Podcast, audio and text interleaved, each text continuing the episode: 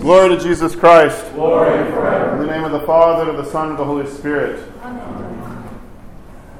This great feast of the falling asleep and translation to life of the most holy Mother of God, the Theotokos, the God bearer.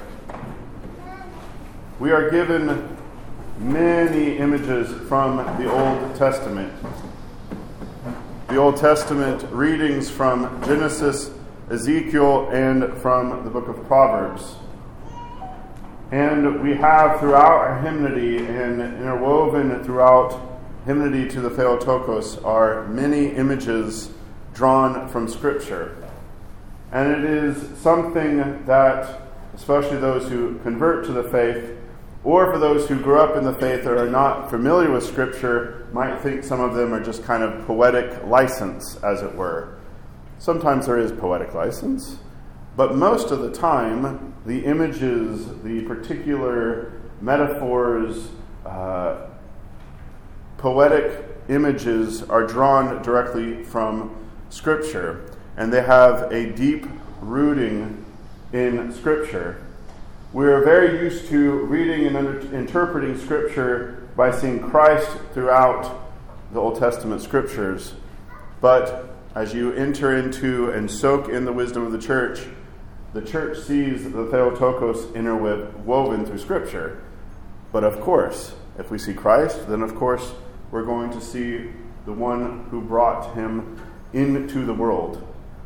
Not of her initiative, but of God's initiative. And so, this pattern, these patterns, this devotion to the Mother of God goes very, very deep in the church. And very early, we have in a manuscript in Coptic uh, that is a prayer to the Mother of God for her protection. So there's already, very early in the church, the memory of going to her for protection.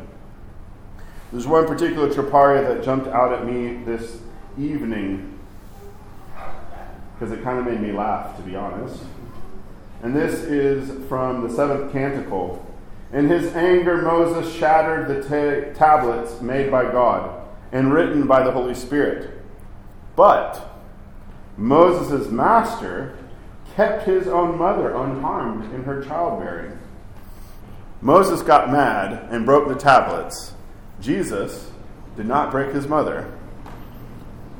This image is very deep, actually, in the life of the church of comparing the tablets on which God wrote with his finger the law and gave to Moses with the Holy Spirit inscribing the word into the flesh of the Mother of God. Gregory of Nyssa, in his Life of Moses, this is one of these. Uh, I'm trying to choose the right word here.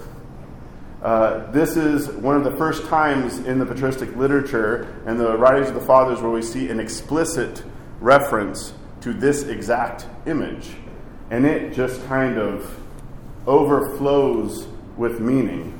That we have one of God's creatures, not just uh, two stone tablets, but we have the pure Mother of God, the Holy Spirit, inscribing the Word. So we see an equiv- uh, equivalence with the Word, the law, and with our Lord. And now we have embodied in our Lord, in taking flesh, blood from the Mother of God, that we have now the Word become incarnate. We have many of these images, and they are all to bring us to a great appreciation, devotion, and ultimately to asking for her prayers.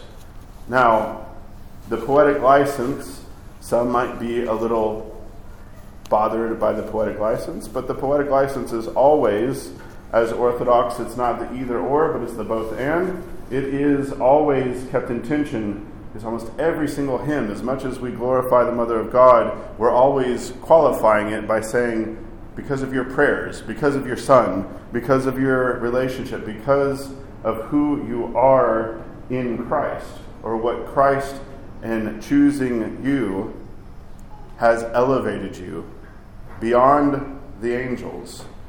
So let us especially draw near to the one who gave birth to our Savior, the one who in this feast we celebrate her death and also her resurrection, her being brought into the heavens to sit by our Lord God and Savior Jesus Christ.